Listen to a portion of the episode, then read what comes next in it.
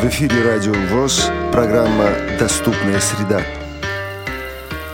Здравствуйте, дорогие друзья! В эфире «Доступная среда» у микрофона Олег Шевкун. Мы часто говорим о том, как государственные органы, органы власти – пытаются сделать нашу среду доступнее. Мы говорим о том, как частные компании пытаются сделать нашу среду доступнее. Мы говорим о том, как организации слепых работают для обеспечения доступности окружающей среды, доступности тех городов, тех населенных пунктов, где мы живем.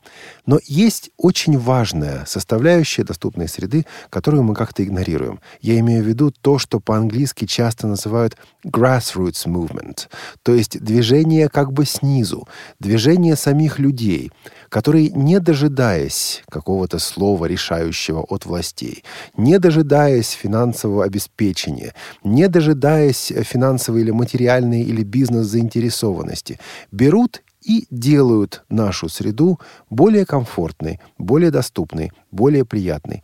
Таких проектов немного, но все-таки они есть. Сегодня мы поговорим о таком проекте, об одном из таких проектов. Это проект, который называется «Опиши мне». Он неоднозначен. Ему, с моей точки зрения, не хватает лоска, красоты, доработанности, которую часто мы видим в больших бизнес-проектах. Но это как раз движение снизу. Это вот люди взяли озадачились некой проблемой и приступили к решению этой самой проблемы.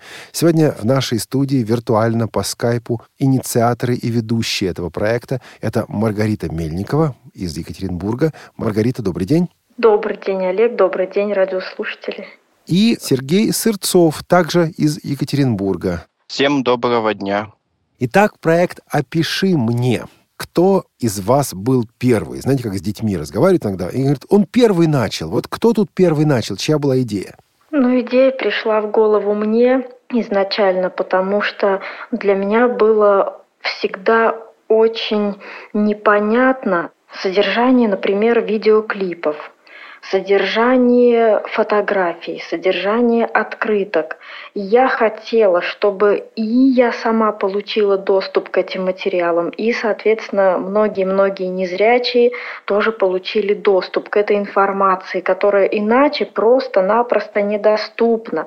Потому что часто бывали такие случаи. Вот ходишь по сайту, описано просто какое-нибудь фото тремя словами, там «девушка в розовом платье» что такое, кто это, к чему относится, непонятно. Или слушаешь какую-нибудь песню красивую с глубоким смыслом, знаешь, что на нее есть клип, и очень хочется знать, а что же там на видео, а что же показывают, какой же видеоряд у этой песни.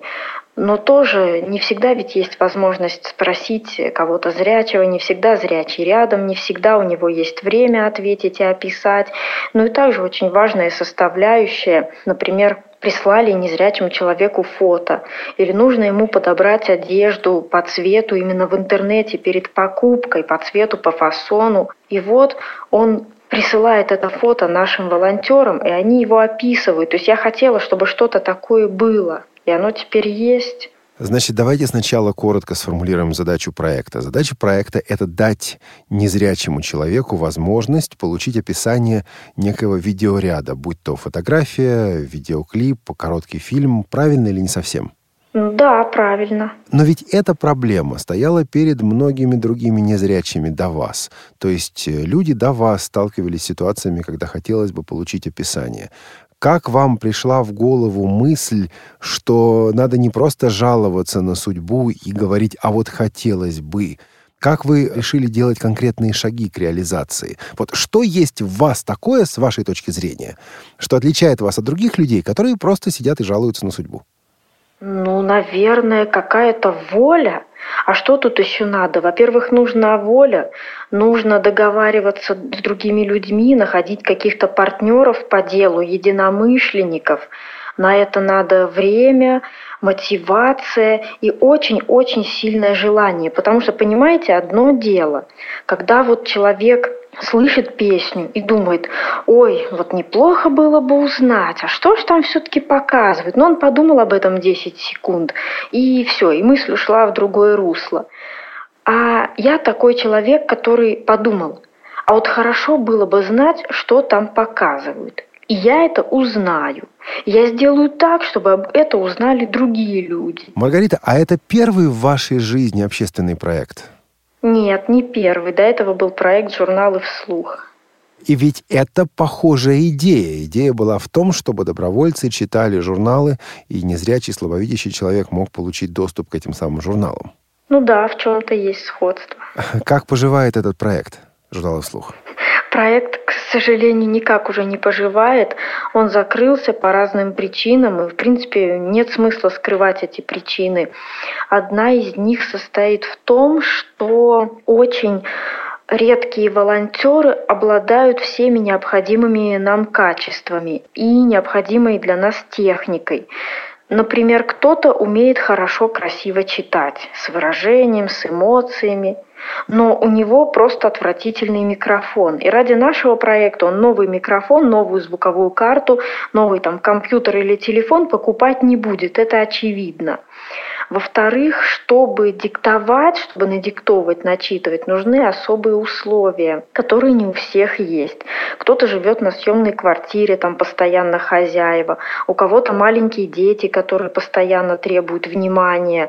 Ну, еще это очень времязатратно потому что, во-первых, волонтер должен выбрать статью, начитать ее, и звукорежиссер должен ее обработать, потом я это все выкладываю на сайт, на это нужно много места, на это нужно много ресурсов. Маргарита, а что было раньше, начало вашего нового проекта или окончание предыдущего? Ну, сначала мой старый проект потихонечку сам загнулся, то есть я просто перестала пополнять сайт, я перестала привлекать новых волонтеров, потому что поняла, что ну не пошло. Тогда каким образом вы учли уроки предыдущего проекта, разрабатывая новый? Что вы сделали, чтобы не наступать на те же самые грабли? Потому что, опять-таки, это работа с волонтерами, у них не всегда есть время, у них не всегда есть возможности, у них не всегда есть компетентность. Я учла несколько вещей. Во-первых, я поняла, что на данном этапе современности не стоит связываться с аудио.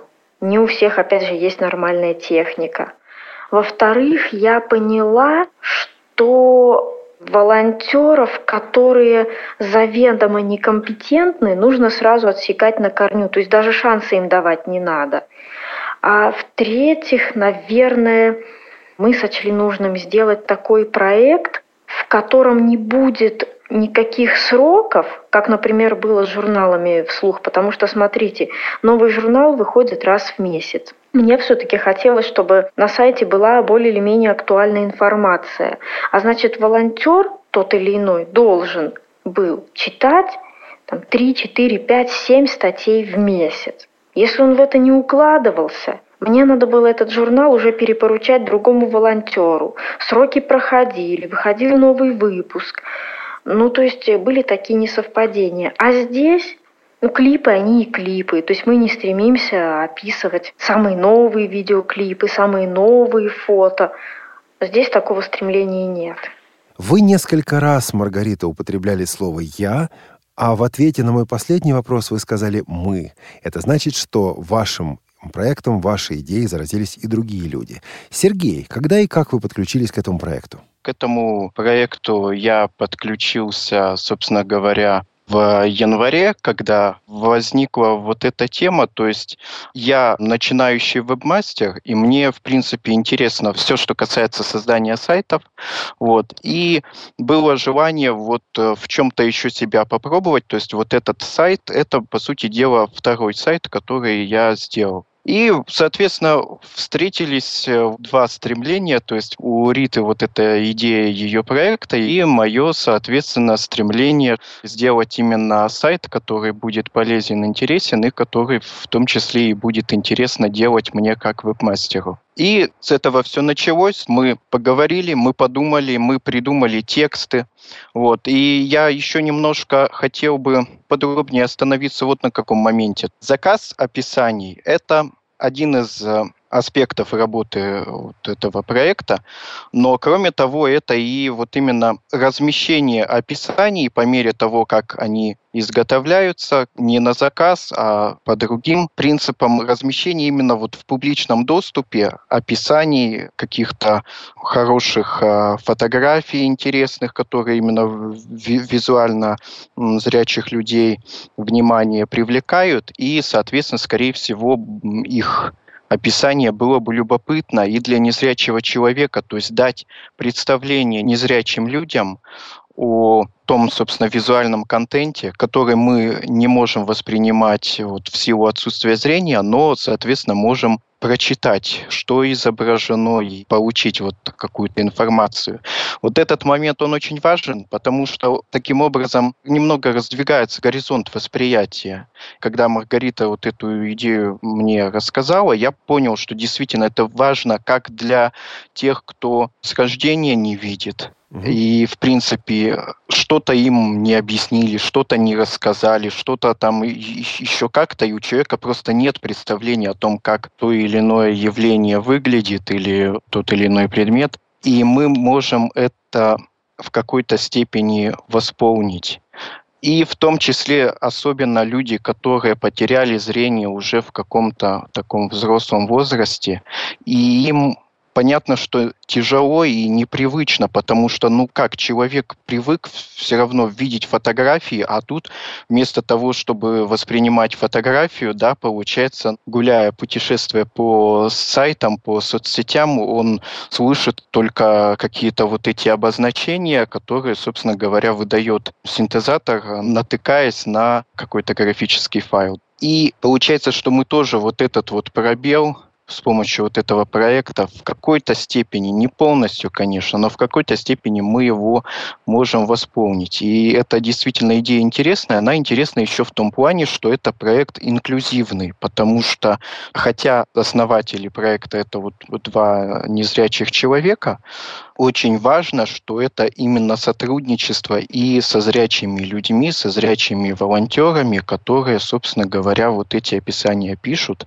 За работу с волонтерами Маргарита отвечает, она полностью этим занимается, и у нее это довольно хорошо получается. А по моей части было именно вот придумать, как это все организовать, чтобы это был сайт достаточно легонький, достаточно удобный, вместе с тем достаточно современный, чтобы, допустим, форма индивидуального заказа описания была, которой многие люди уже воспользовались. И в том числе у нас есть новостная рассылка нашего сайта, то есть человек, который к нам заглянул, заинтересовался, он может подписаться. Есть форма для подписки, которую я немножко модернизировал, чтобы она действительно полностью была удобна для человека, который пользуется скринридером, программой экранного доступа той или иной. И, соответственно, человек может подписаться и о новых публикациях будет узнавать по электронной почте, и что-то его заинтересовало, он может заглянуть, почитать, увидел заголовок, зашел, прочитал, потому что временами действительно получается очень интересное описание. Я, честно говоря, когда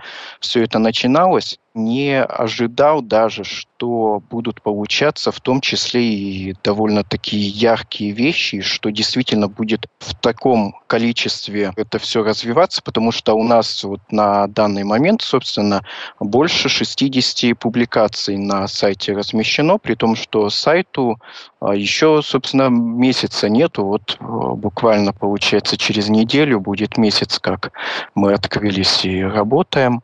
Мы немножко ушли вперед, а, потому что многие из наших слушателей не знают даже, о каком сайте идет речь. Давайте, Маргарита, с самого начала. Адрес сайта. Адрес сайта можно набрать с http двоеточие слэш слэш, а можно и без. Просто открываем адресную строку в браузере и набираем русскими буквами, только русскими буквами. Опиши дефис мне .рф, как Российская Федерация.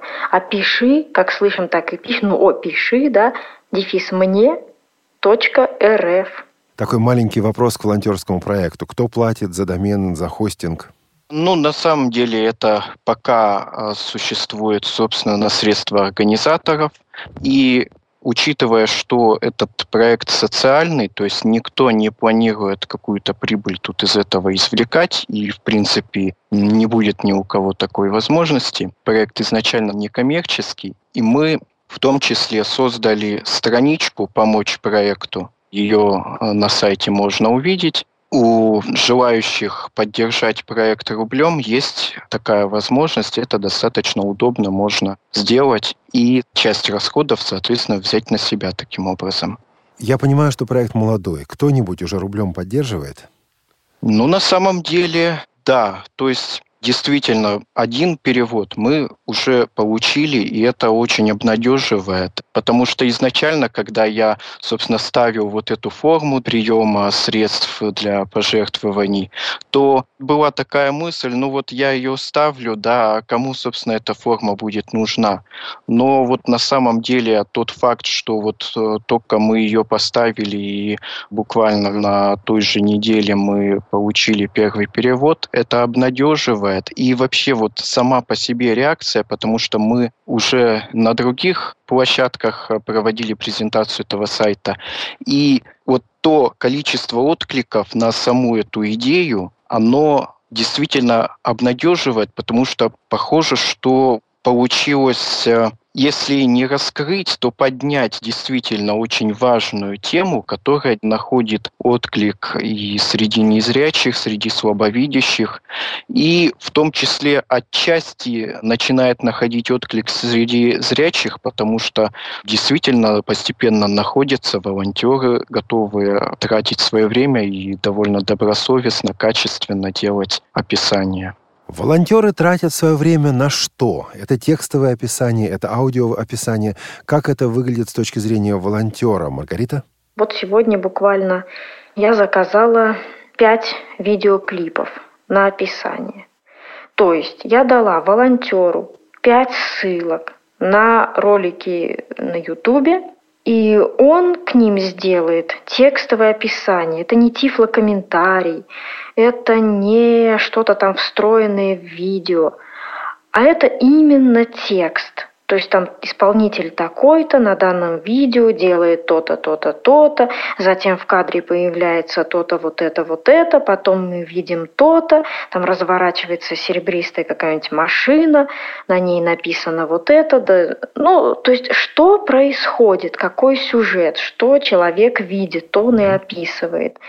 То есть я потом на сайте выложу пять текстов с вот этими описаниями, и в конце каждого текста будет такая приписка, пометка, описанное видео доступно здесь. И вот слово «здесь» является ссылкой. При нажатии на эту ссылку открывается ролик в Ютубе с описанным видеоклипом.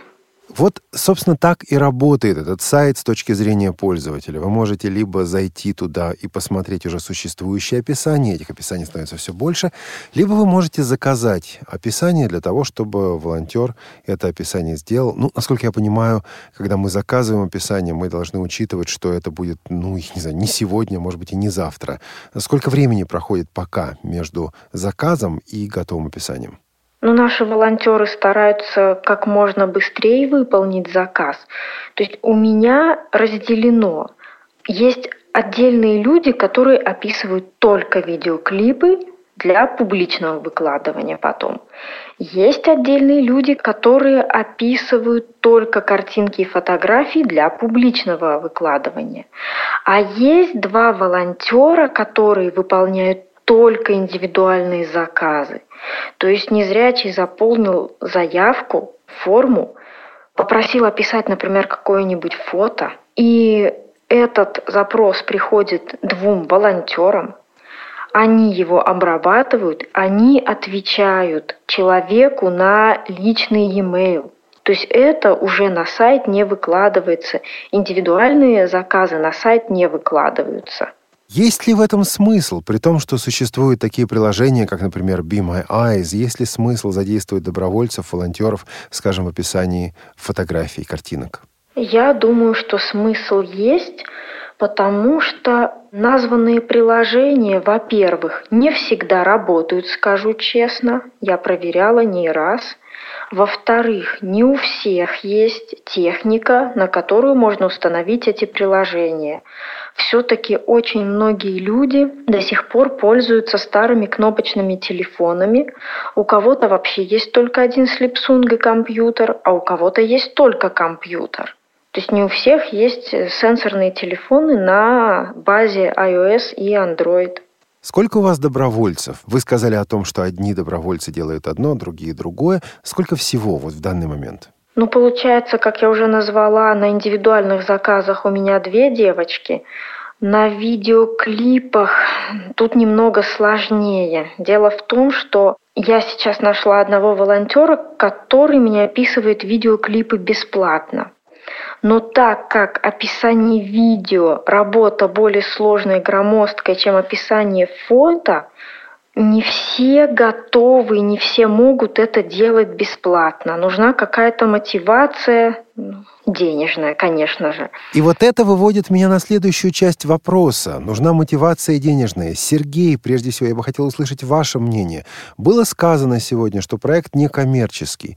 Но все же, рассматриваете ли вы возможность предоставления платных услуг? Допустим, если видео более одной минуты, да, мы его опишем, но стоит это столько-то, столько-то. И пользователь понимает, что заказывая такую платную услугу, он помогает вот этому добровольческому проекту. Но на самом деле есть просто ситуации действительно нестандартные. То есть, когда человеку действительно нужно какой-то большой объем работы выполнить, там это все делается индивидуально, и там уже получается, что в конечном счете заказчик договаривается с конкретным вот этим человеком, который будет это описание делать. То есть это может быть в конечном счете платно выполнено, но мы, получается, тут ни при чем, то есть мы являемся только вот той площадкой, на которой вот эти два человека могут, по сути дела, друг друга найти.